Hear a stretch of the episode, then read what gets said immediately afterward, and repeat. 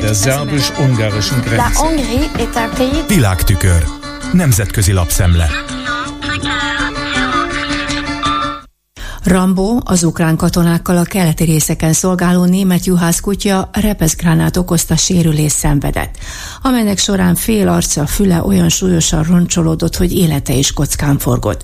Adja hírul a Herald Scotland, a Jersey News, a Fox TV, hosszasan sorolhatnám a sort, az AP amerikai hírügynökség tudósítása alapján. Azon nyomban sürgősségi ellátást kapott Harkiv közelében. És ma a budapesti rendőrkapitányság egyik szolgálati kutyája kutyája, aki arra emlékeztet, hogy a sérült és segítséggel, fogyatékossággal élő kutyák, akárcsak az emberek, csodás dolgokra képesek.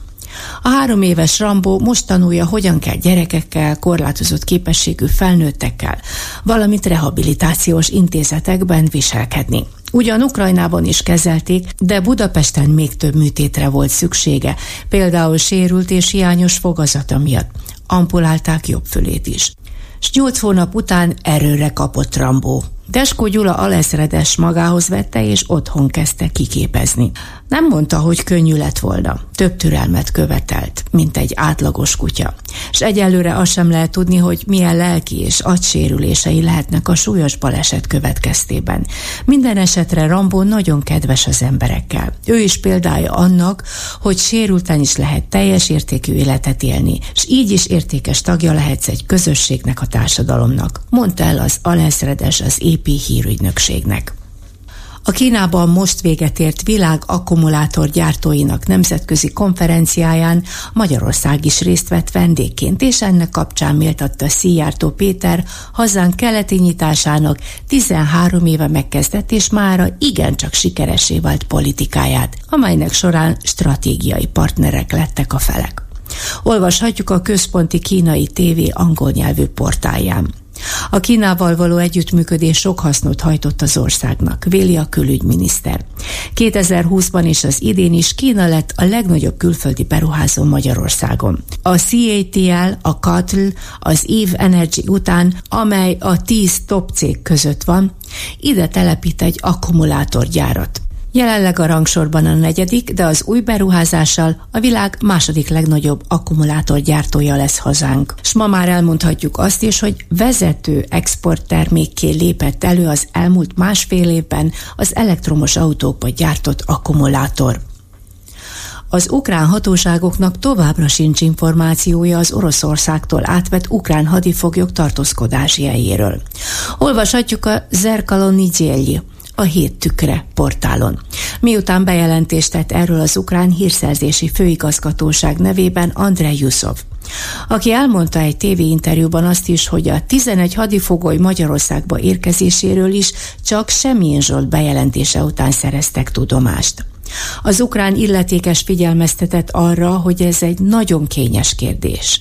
Minden ezzel kapcsolatos esetleg meggondolatlan kijelentés befolyással lehet az ügy kimenetelére. Bírálta az orosz vezetést, miszerint a Genfi Egyezményt és annak az emberi jogokra vonatkozó paragrafusait saját érdekei szerint manipulálja Moszkva, amire jó példa most a foglyok átadása. A stand-up komedi egyik ismert alakja, a konzervatív Dave Rubin Izrael után Magyarországra látogatott, és Orbán Balázsjal, a miniszterelnök politikai igazgatójával készített interjút a YouTube csatornán futó Rubin Report számára.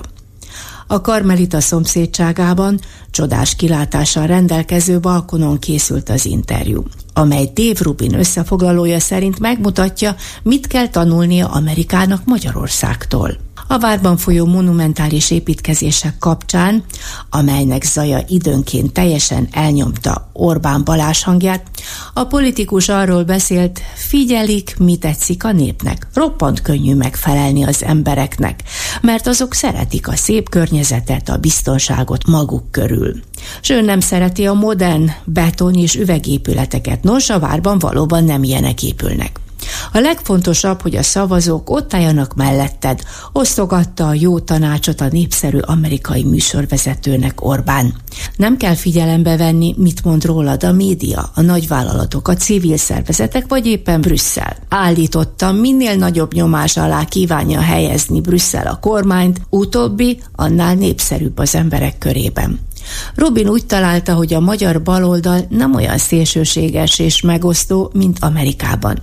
Orbán Balázs tovább fűzve a szót, úgy állította be neki hazánkat, mint egységes ország, ahol nincs megosztottság. És ez többek között annak tudható be, meg tudják győzni az embereket arról, hogy demokráciában élni a legjobb. A világtükör összeállítását Csernyeszki Judittól hallották.